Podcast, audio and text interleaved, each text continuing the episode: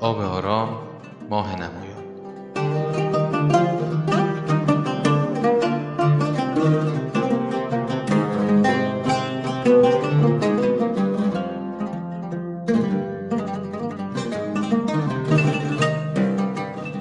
موجهای تنها به مقصد خود سفر می کنند و عاقبت روی ساحل برخورد می کنند این تقدیر آنهاست اما پایانشان نیست.